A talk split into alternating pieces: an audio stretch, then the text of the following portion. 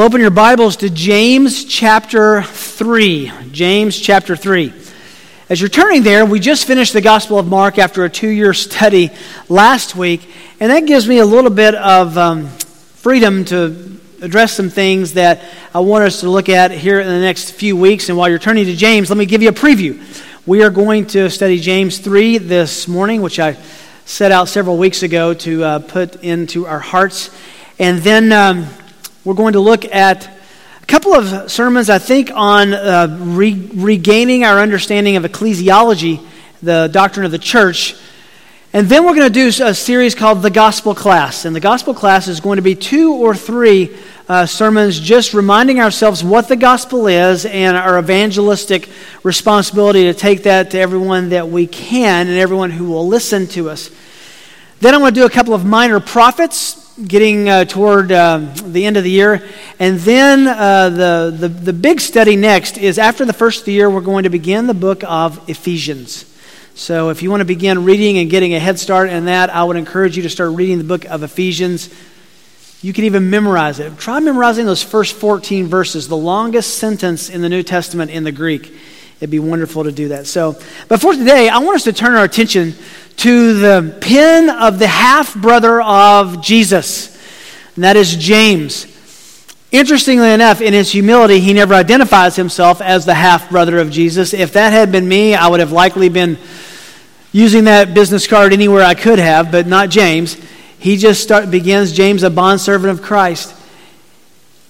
When he gets to chapter 3, he isolates his practicality on an issue that I think is important for us in our day, in our uh, culture, as we're, we're looking around what's happening in our society. And Christians have a very common temptation with other believers, other unbelievers rather, to use our tongues in ways that don't bring glory and honor to the Savior. And so I want us to just listen to the half brother of Jesus, James, this morning, and let him direct our thoughts about the amazing power of the tongue. Let me read verses 1 through 12. Let not many of you, James chapter 3, let not many of you become teachers, my brethren, knowing that as such we will incur a stricter judgment. For we all stumble in many ways. If anyone does not stumble in what he says, he's a perfect man, able to bridle the whole body as well. Now, if we put bits in the horses' mouths so that they will obey us, we direct their entire body as well. Look at the ships also. They are so great and are driven by strong winds and are directed by a very small rudder wherever the inclination of the pilot desires. So also the tongue is a small part of the body, and yet it boasts of great things. See how great a forest is set aflame by such a small fire. And the tongue is a fire, the very world of iniquity. The tongue is set among our members as that which defiles the entire body and sets on fire the course of our life and is set on fire by hell.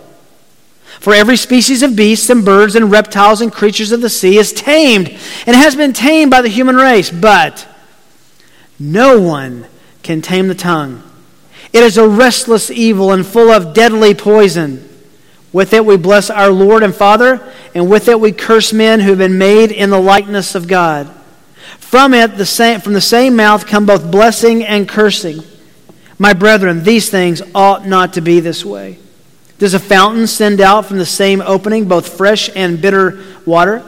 Can a fig tree, my brethren, produce olives, or a vine produce figs? Nor can salt water produce fresh. In 1939, war broke out in Europe after Germany invaded Poland. This began World War II. And then in 1941, Japan attacked the U.S. Navy base at Pearl Harbor in Hawaii, bringing the United States into the eastern front of the war. The United States actually was entertaining theaters of war on, in the west and in the east. Japan began a, a systematic invasion of British, Dutch, and American colonies in the Pacific And by their own admission, the Japanese were not going to surrender, quote, no matter what, end quote. Well, no matter what dissolved in 1945. The U.S. forced, forced Japan to surrender, utilizing the most feared weapon of war ever devised. On August 6, 1945, the airplane Enola Gay dropped an atomic bomb on the Japanese city of Hiroshima. Three days later, on August 9th, a second atomic bomb was dropped on Nagasaki. Altogether, instantly about 120,000 people died, and countless thousands died in the days, weeks, months, years, and decades that followed, resulting from the bomb and its radiation. Japan immediately surrendered. The war in the East was over. And in the ensuing days and weeks and months and years and even decades following up to today, the most debated issue in discussions of warfare is the use of such massive military atomic force. The atom bomb, the atomic bomb, is believed to be the most dangerous and powerful force in the world fact, world summits are held multiple times a year, nuclear summits, to make sure that this force is somehow kept in check. However, may I suggest to you this morning that there is a far more powerful force in the world and in your world than an atomic bomb, and it goes almost entirely unchecked. Not even an arsenal of nuclear weapons can come close to the life changing, possibly destructive force of your tongue, of words, of speaking. Solomon says so. Proverbs 18, verse 21 Death and life are in the power of the tongue. Death and life. History is a graveyard dug by the shovel of the tongue. Words have inestimable value, they have inestimable power, they have inestimable potential. And yet, we can say without question that more damage and carnage have been done by words spoken than any other force in the world. Not even the arsenal of nuclear weapons can compare to its life changing influence. I don't know if you've thought about it, but you were all told a lie. You probably memorized the lie. You probably said the lie, or sang the lie, or chanted the lie. And the lie is this Sticks and stones may break my bones, but words will never hurt me. That's a lie. I've broken bones. I've, I've kept the suture industry in, in business growing up with cuts, and I've had concussions and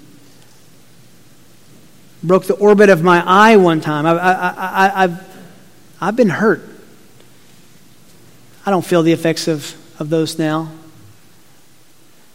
But if I let my mind wander back a week, a month, a year, a decade, all the way to my third grade encounter I had with a girl who made fun of me in front of some other kids. The sting of that moment still, still presses on my heart today. And I'm sure all of you can point back to things that people have said that have been damaging moments in your life or that have been encouraging trajectory setting moments in your life as well.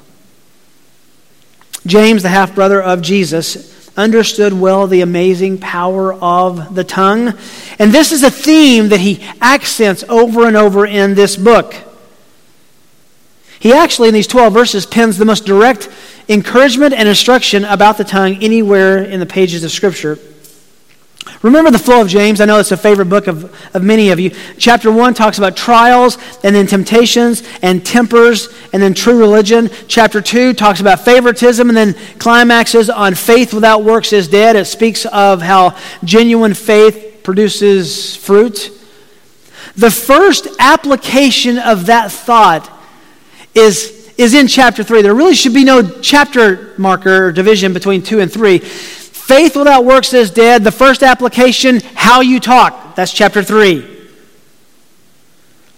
It's not the only place, however, that James talks about the tongue. Just listen for a moment. You're, you're welcome to follow along if you want. In James chapter 1, verse 19 and 20, this you know, beloved brethren, but everyone must be quick to hear, slow to speak, and slow to anger, for the anger of man does not achieve the righteousness of God. James 1:26 If anyone thinks himself to be religious and yet does not bridle his tongue but deceives his own heart this man's religion is worthless. James 2:12 So speak and so act as those who are to be judged by the law of liberty. James 4:11 do not speak against one another, brethren. He who speaks against a brother or judges his brother speaks against the law and judges the law. But if you judge the law, you are not a doer of the law, but a judge of it. James 5 9. Do not complain, another application of our words.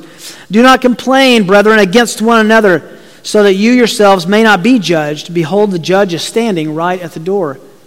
And then James 5 12. Above all, my brethren, do not swear either by heaven or by earth or by any other oath. Let your yes be yes, your no be no, so that you may not fall under judgment. It should be obvious that the way we speak and why it matters is critically important to James. And he lets us know in verse after verse after verse. But as we look specifically in these first 12 verses of chapter 3, he isolates the tongue. He talks about our speech. He emphasizes its important. And as we study this, we're going to discover together five areas of the tongue's profound influence. Five areas of the tongue's profound influence. The first is in verse 1. The tongue tests our teachers, it tests our teachers. James says, Let not many of you become teachers, my brethren, knowing that as such we shall incur a stricter judgment. Teacher of who and teacher about what? Well, it's a generic word that literally is applied most times in the scripture to pastors, teachers, instructors of, of theology. He just left uh, verse 26 of chapter 2 uh, faith without works is dead. So I think he's speaking largely in reference to theological teachers. Now, before you think, I'm glad that applies to Rick and the elders and the teachers and the Sunday school leaders, but not me. If you are talking to anyone about Scripture and about theology, you have assumed the role of an instructor. Parents fall into this category, disciplers, care group leaders. Specifically, he's isolating those who are teachers in the church, the pastor teacher, those who are elders and leaders. This is a haunting reminder to me all of the time how a teacher, even a discipler, uses his tongue is perhaps, perhaps the most telling thing about him or anyone who would speak. Why? It's a dangerous profession when you, when you make your living talking. Proverbs 10:19 says, "Where there are many words, transgression is unavoidable, but he who restrains his lips is wise." Proverbs 11:12, "He who despises his neighbor lacks sense, but a man of understanding keeps silent." Proverbs 17:27, "He who restrains his words has knowledge, and he who has a cool spirit is a man of understanding." Even a fool, when he keeps silent, is considered wise when he closes his lips, he is counted prudent. The point is simple. If you talk too much, you can't help but sin. How can that be? Well, it could be that the more you hear yourself talk, the more you like to hear yourself talk, thus moving you into pride. Or maybe it's the more that you talk, the less truthful you become because you run out of things to say and you start making things up. Or maybe it's that the more you talk, the more you wade into areas of which you should not be confident. James adds that those who teach have a stricter judgment. I, I understand that. I, I feel that. I, I know that I, as a, as a teacher, will be accountable to the Lord for everything I say from this pulpit and everything I say, period. But notice before you feel a little relieved that it says those who are teachers re, will, will, will incur a stricter judgment. Stricter. All judgment is strict. It's just the teacher is the one who has a higher accountability because he's saying the things that God says. We all have a strict judgment based on what we say and how we say what we say. That's why it's important from this pulpit to be able to say what God says, all God says, and no more than what God says. Anyone who teaches in any role, from parent to care group leader to discipler to Sunday school teacher to Bible study teacher, ought to live in fear of the Lord because of this coming accountability. As we train men at the Expositor Seminary, I want to be very careful that as we evaluate their lives, as you evaluate their lives, we're listening to what they say, listening to how they say what they say, because that's an indic- indication of what's going on in their heart.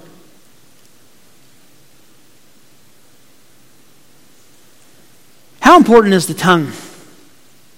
I want to take you to maybe a, an unexpected place to show you the value that the Lord puts on the tongue. Isaiah 6 is a passage with which almost every believer is familiar. It's the holy, holy, holy passage. But listen to how that application of the holiness of God finds its way into the life of Isaiah. In the King, uh, Isaiah chapter 6, verse 1, in the year of King Uzziah's death, I saw the Lord sitting on a throne, lofty and exalted, with the train of his robe filling the temple. Seraphim flew, stood above him, each having six wings. With two he covered his face, with two he covered his feet, with two he flew. One called out to another and said, Holy, holy, holy is the Lord of hosts. The whole earth is full of his glory foundations and the thresholds trembled at the voice of him who called out while the temple was filling with smoke. Isaiah speaks and he says, Then I said, after seeing the holiness of God, this was his response Woe is me. Why? Because I am a man of unclean lips and I live among a people of unclean lips. For my eyes have seen the King, the Lord of hosts. This is interesting. Then one of the seraphim flew to me with a burning coal in his hand, which he had taken from the altar with tongs, and he touched, guess where? My mouth, and said, Behold, this has touched your lips. Your iniquity is taken away and your sin is forgiven. Isaiah confesses, and God affirms through this cherubim, that indeed the greatest uh, expression of Isaiah's sinfulness was his speech, was his talking. He says the same thing of the people. Jesus will say the same thing in other words in just a moment. The tongue tests our teachers. Isaiah, to be the teacher of Israel, first needed to clean up his talking and his speaking. A stricter, judge, stricter judgment is incurred.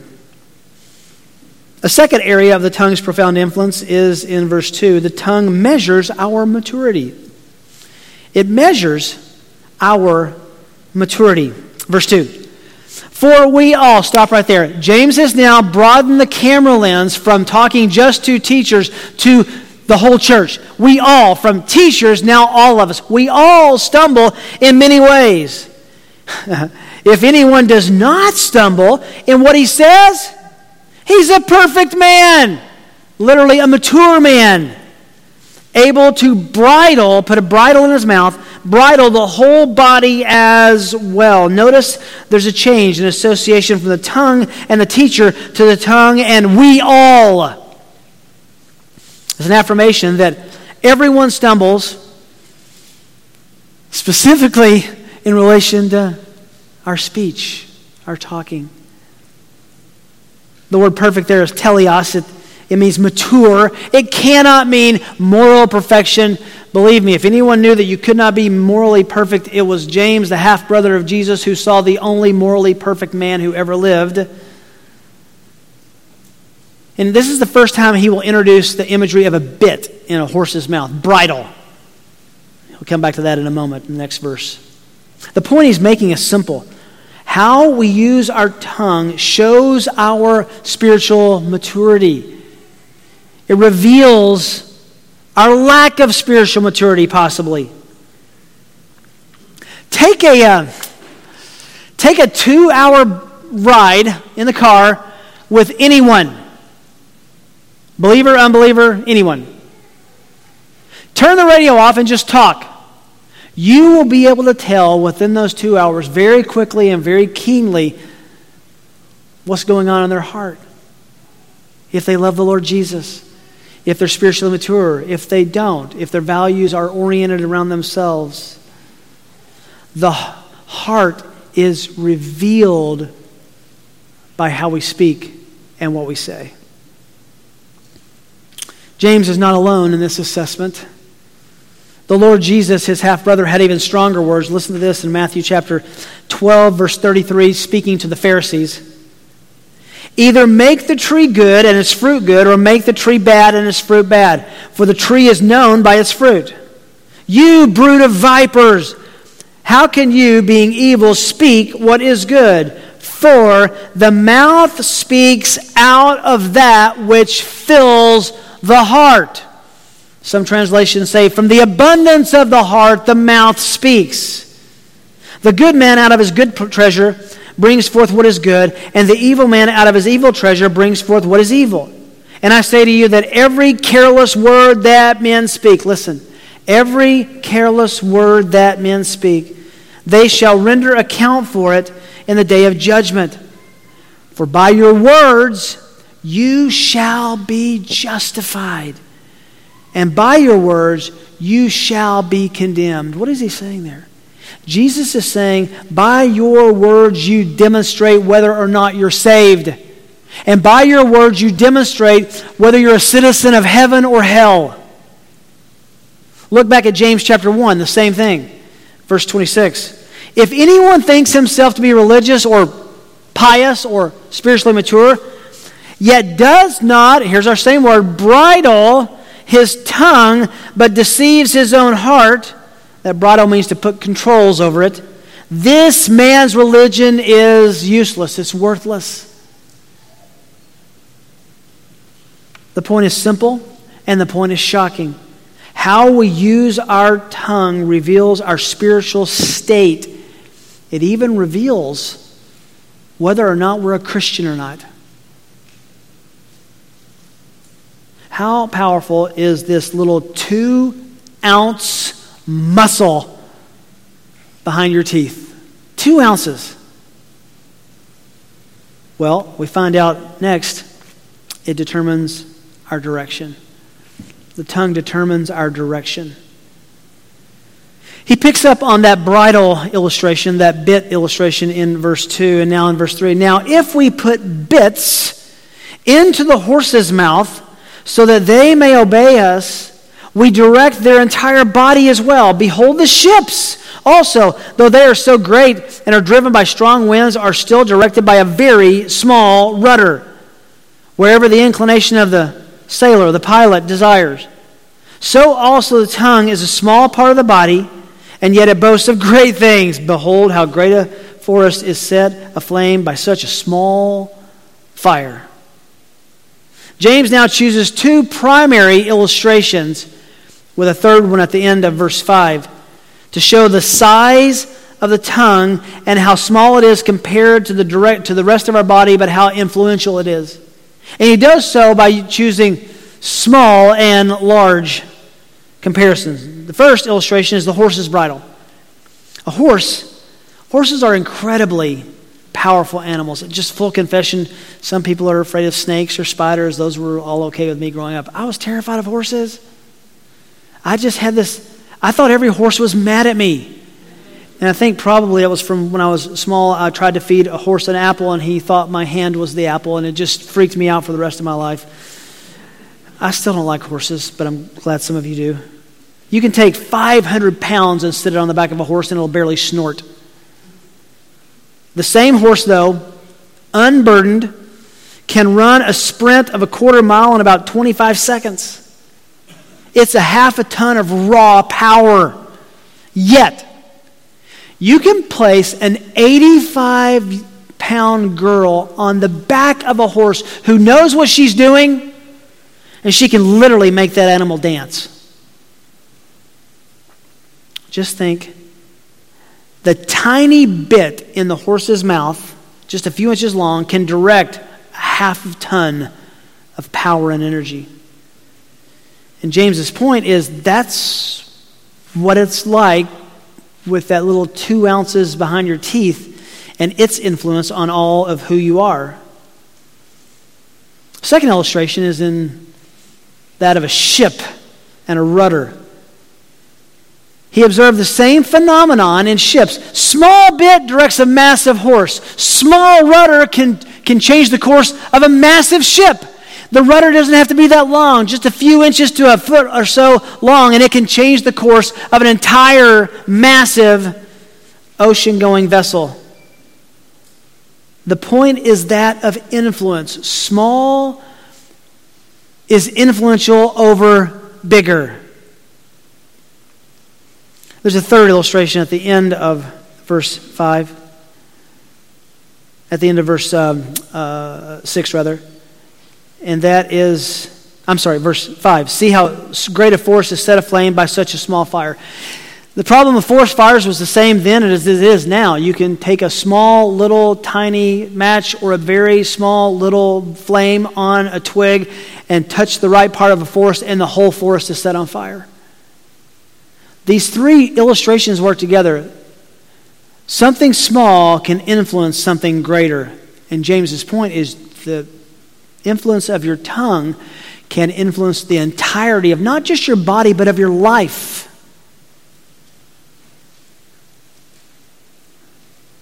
It determines your direction. And what you say is the primary means of how you are perceived. You do know that, right? Most people think most of what they think about you most by what you say by how you say it. It gets even darker in verse 6. The tongue ignites our iniquity, it ignites our sin, our iniquity. And the tongue is a fire. Up to this point, James's use of analogy has only been indirect by simile. One thing is like another. Now he moves to direct metaphor. The tongue is a fire. The very world of sin, the world of iniquity. What a statement. The entire context of our sin can be contained in our mouths, in what we say and how we say it. The tongue is set among our members as that which defiles the entire body and sets on fire the course of our life and is set on fire by hell. What a statement. What we say literally, literally defines who we are, sets the direction of our lives. And it's not just what we say, it's how we say what we say. And it's not just how we say what we say, sometimes it's what we don't say that could define us. It's the very world of sin, the world of iniquity. It's the point of entry for all of the world's greatest evils. And James is making the point that the tongue reveals our true spiritual state. Look at verse 7. Huh. For every species of beasts and birds and reptiles and creatures of the sea is tamed and has been tamed by the human race. That follows right after 4, there in the beginning of verse 7, the fact that the evil of our tongues is rooted in hell. It's demonic, it's devilish. It's sourced from hell and the devil himself. Ever the illustrator, James now talks about taming animals. When we lived in Southern California, one of our favorite things to do was to go down from Los Angeles to San Diego to SeaWorld. I love SeaWorld. SeaWorld's amazing. Um, killer whales jump rope, porpoises race and play tag. Most amazing to me were the sea lions, the seals. They, they played basketball, they gave high fives, they pushed their trainers in the water, they even answered questions with barks. It was all such a good show. Animals can be trained to do a lot of things.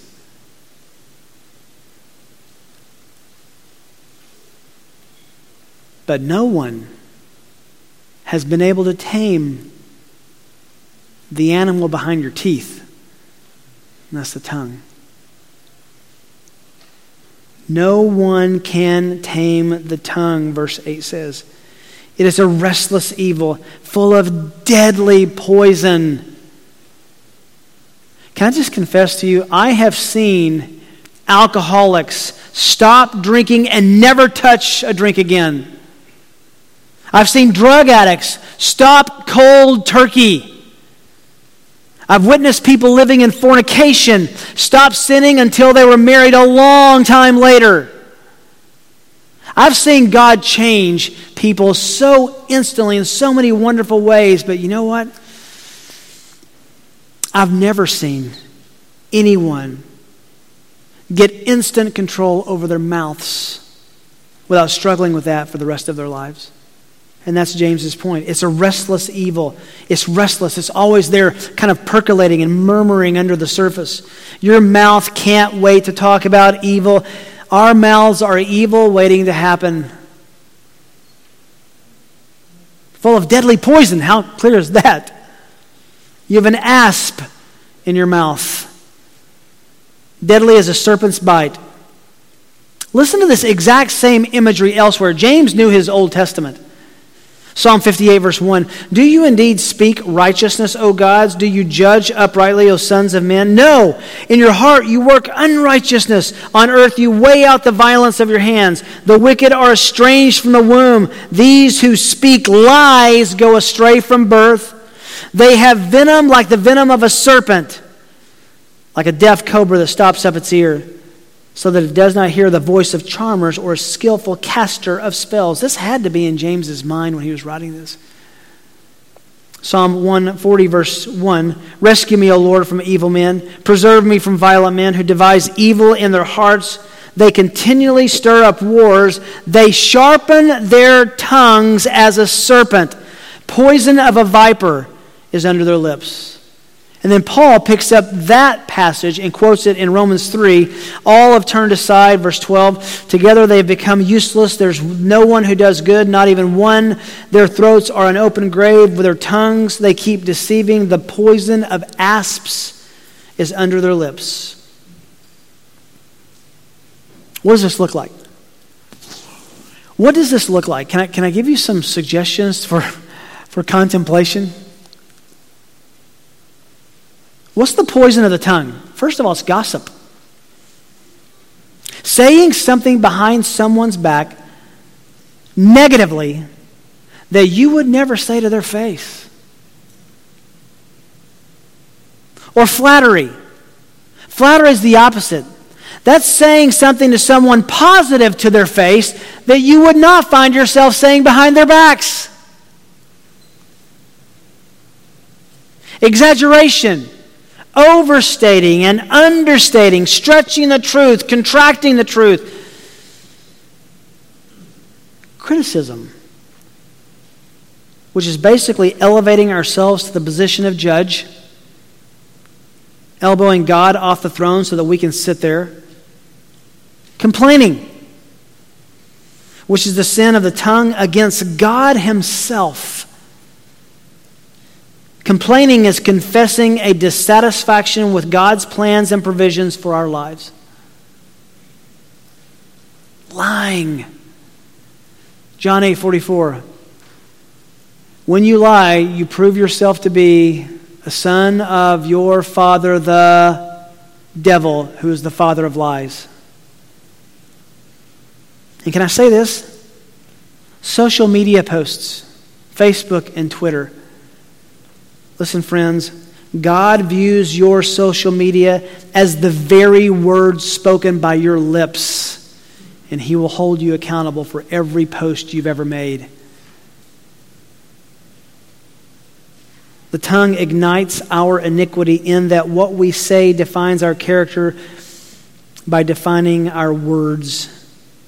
You see why he calls it a deadly snake, untamable? Amazing influence of our tongues. And finally, the tongue compromises our confession. The tongue does or can compromise our confession. Verse 9. With it, the tongue, we bless our Father and our Lord and Father. And sometimes we do. Wasn't it wonderful to sing It Is Well With My Soul with the rest of the voices in this room just a few minutes ago? We were blessing our Father and our Lord. Our tongues have such potential. They can actually bless Almighty God, the infinite and uncreated Creator. That's power. That a human voice can bless God bring him pleasure and blessing. With it, we bless the Lord and Father. I think he's speaking specifically of Jesus and God the Father there. And with it, we curse men who have been made in the image or likeness of God. He says it's contradictory. How can we say we praise God when we are so quick to curse and criticize and complain about those who've been made in his likeness. Now, footnote, that doesn't mean we don't correct. That doesn't mean we don't talk about people in a way that would be constructive to help them repent of sin. It does mean, though, that we don't bless and curse from the same mouth. He explains what he means in verse 10 From it, from the same mouth come both blessing and cursing. And then look at this editorial comment. My brethren, brothers, sisters, these things ought not to be this way. How can we sing, It is well with my soul, and then go to lunch and chew on somebody and gossip and slander? Our tongues are capable of both great wickedness and great encouragement. In these closing verses, verses, James uses four illustrations to simply say, now, now, now think about it. And he goes to nature. If nature is not able, is unable to, uh, to go against its creative functions, ought not our mouths be so full of kindness about others and praise about the Lord that that awful things don't have any room?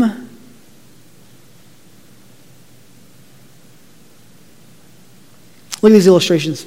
Does the fountain send forth from the same opening fresh and better water in Israel? There were two primary sources of water rivers and streams, even springs, and then also um, they were called foul springs, which would be somewhat uh, the, the, attached to the volcanic structure and would spew out sulfur and water, and that water tasted like sulfur. It tasted like raw eggs, rotten eggs, rather. Let me ask you this. From the same mouth ought not come blessing and cursing, fresh water and foul water. If you take a nice, fresh, cold, I'm thirsty now, uh, glass of water and you take a foul, sulfur laden glass of water and you pour them into a third glass, does the pure water overpower the bad water? No, it's going to taste bad. And that's his point. Don't let your mouths, don't let your speaking, don't let your tongues elbow out the true function of our speech, which should be to give praise to God and encouragement to others. Can a fig tree produce olives? No, it can't. A vine produce figs? No, it can't. Very obvious. And then he says, Can salt water produce fresh? I know what some of you are thinking. Wait, Rick, on the Atlantic and Pacific, there are saline plants that can convert salt water to fresh. Not in James's day. They, they, they, don't go together. Neither can salt water produce fresh. If you are out at sea, and this was a common occurrence for these, these, these, uh, these folks, if you're out at sea and you ran out of fresh water and you were surrounded by water, you had no water. He says, think about it. This is against nature. So, what do we walk away from this passage with? Wow. I got pretty convicted drawing up a little list.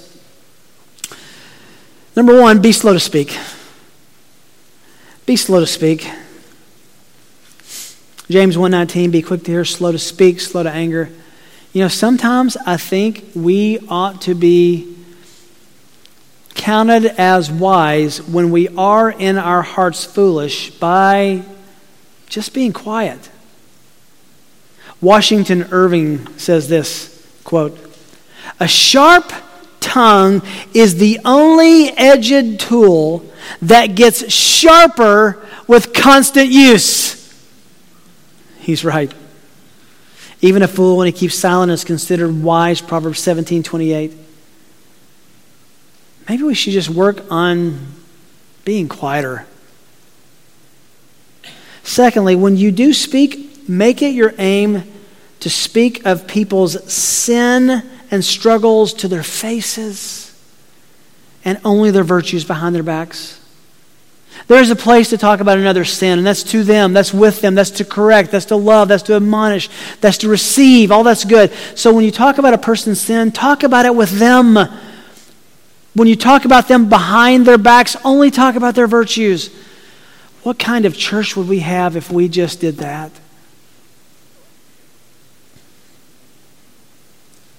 Thirdly, make your speech the first focus of your sanctification.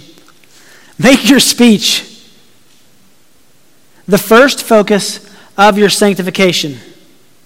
Remember Isaiah? The first thing that the Lord corrected and healed and gave him uh, uh, repentance and sanctification for were his lips. The first thing that Isaiah confessed about the whole nation we are a nation of unclean lips. Make that the source of your attempt to be sanctified. It's not just negative. On the positive side, Ephesians 4:29, let no unwholesome word proceed from your mouth, but only such a word as is good for building up, for edification, according to the need of the moment, so that it will give grace to those who hear. Listen, folks, you have no idea what encouragement does. Maybe you do because you've sensed it and felt it. I was a 10th grader. wrestled in high school, and my wrestling coach, Lynn Goss, I was pretty discouraged about several things, and he sensed that something was not right with me, and he asked me to stay after practice. And he pulled me aside. Everyone else had showered and gone home. And we talked for about, I don't know, 15, 20 minutes. And he just encouraged me. He complimented me. He built me up. He let me know that I wasn't as worthless as I felt. I can look back to that conversation in that moment on that day and tell you, even standing here right now, what an encouraging impact it had on my life. Do you encourage one another? In your family, do you take the time to identify evidences of grace in your in your father, your mother, your siblings, your children, and say, "Can I?" Can I talk to you about you for five minutes and tell you just some amazing demonstrations of God's grace in your life? Why don't we do that? We can today.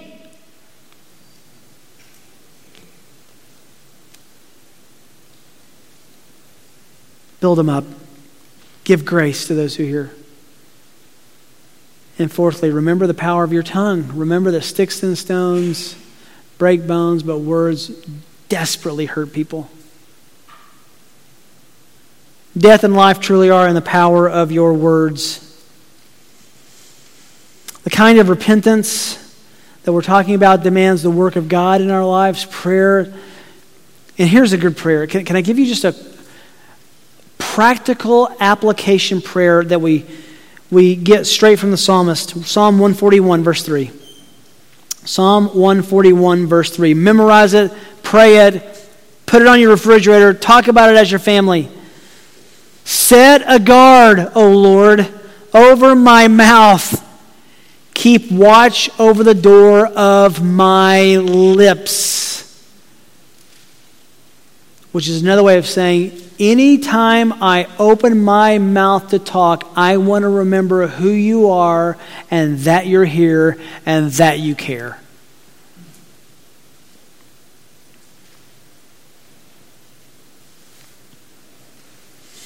The Lord Jesus was James's half brother who came and lived a perfect life for us instead of us, died the death we deserved, was raised on the third day, and offers us hope. Without that as our bedrock belief and foundation, we, we can't do this. So if you're a Christian, apply this passage.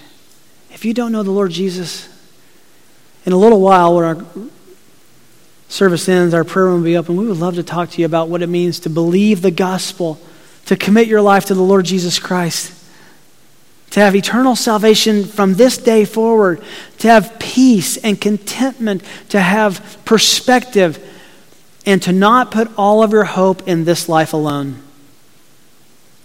We can offer you that hope. We'd love to talk to you afterwards if that's your heart.